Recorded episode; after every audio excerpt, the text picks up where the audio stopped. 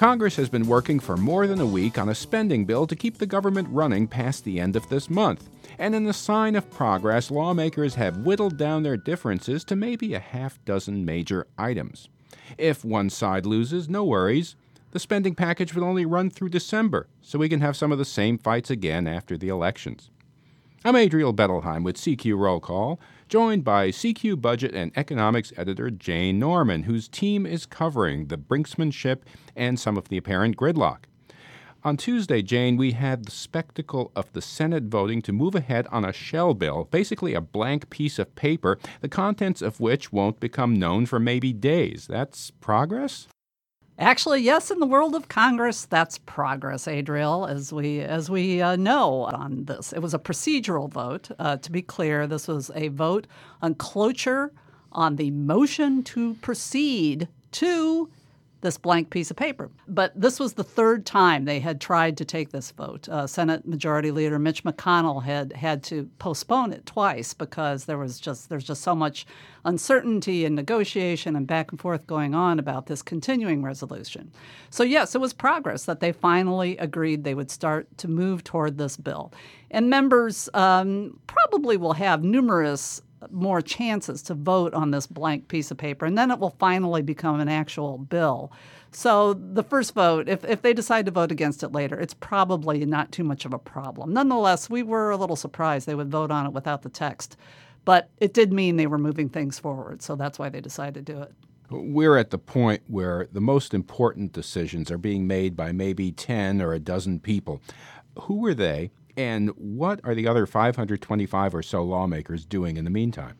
Well, there's always time to hold fundraisers when there's not much going on. Uh, the House has been having a lot of votes on naming post offices, a lot of votes on what are called suspenders, which are easy bills where they think they can push them through very uh, quickly, although there's a member named uh, uh, Congressman Huelskamp who, kind of held that up yesterday, we saw, and possibly will again today.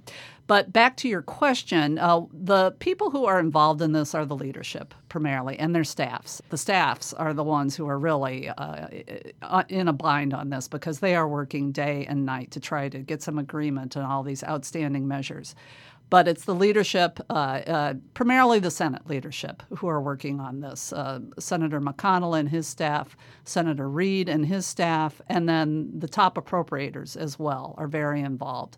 Uh, the chairman of the uh, Appropriations Committee, Thad Cochran, the ranking member of the Senate Appropriations Committee, Senator Mikulski from Maryland, who's retiring this year. So this is this is her last uh, hurrah on this issue and other and other top uh, members of leadership. Senator Cornyn from Texas, uh, a Republican, is very involved in this. Uh, Senator Durbin from Illinois, also uh, very involved in this, a Democrat.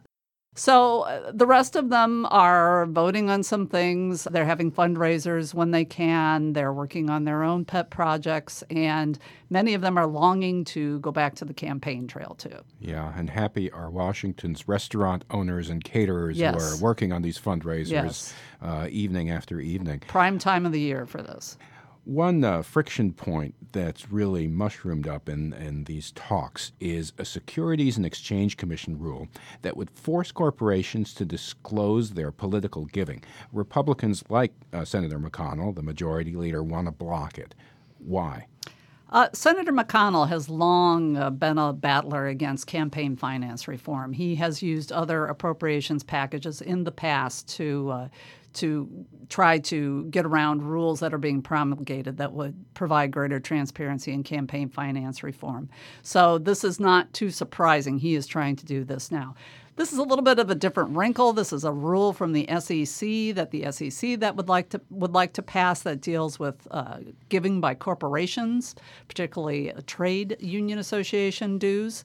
So it's not clear what's going to happen. Senator Reid was very, uh, very direct about this yesterday. He said he wouldn't let Senator McConnell become a pincushion uh, on this rule. He he would not let this happen. So we'll see. It could be a real sticking point up to the end.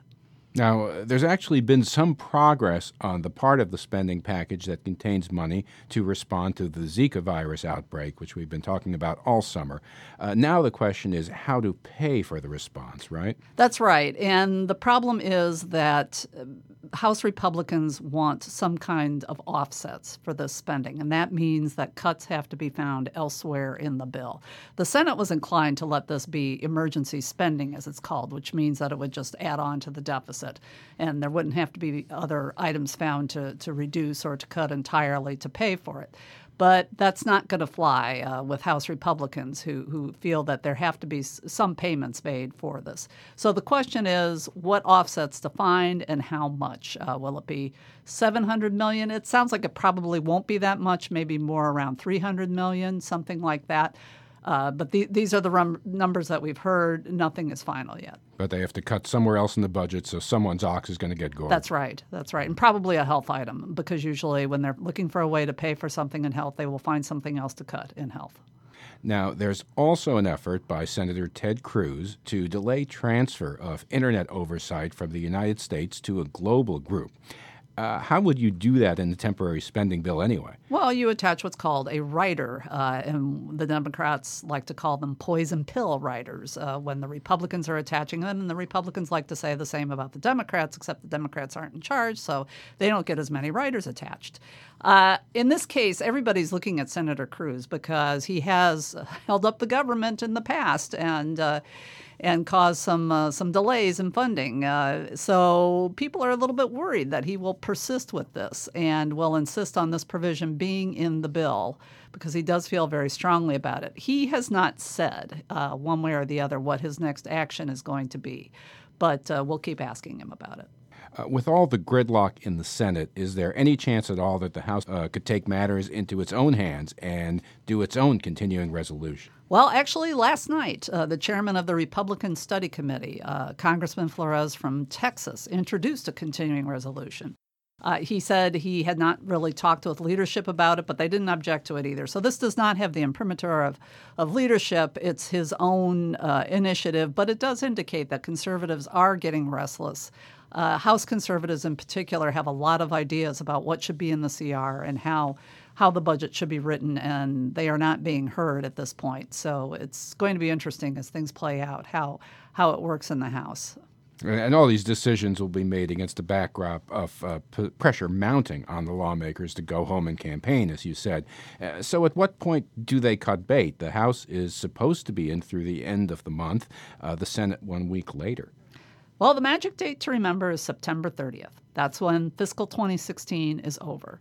And at that point, they either have to to pass some kind of continuing resolution to carry over a day, a week, a month, whatever. At, at, this point, the continuing resolution, it's being talked about to last until December 9th. That's the date that's been mentioned. They have to do something before then, uh, or there'll be a partial government shutdown. Um, when we talk about a government shutdown, it's not every single agency that completely shuts down. Essential functions will go on.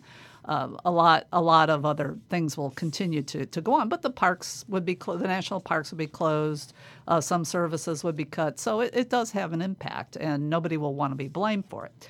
So the last day is September 30th uh, that they could pass what's known as a CR. It's possible they could pass a CR that lasts another day or two beyond September 30th while they continue to dicker over this. They could pass a, a, another CR after that. It's not unusual to have three or four of these passed before there's a resolution. CQ's budget and economics editor Jane Norman keeping a very, very close eye on the negotiations over government spending to keep the government open. Thank you for joining us. You can subscribe to this podcast on iTunes and Stitcher, and you can find all of our podcasts at rollcall.com forward slash podcast.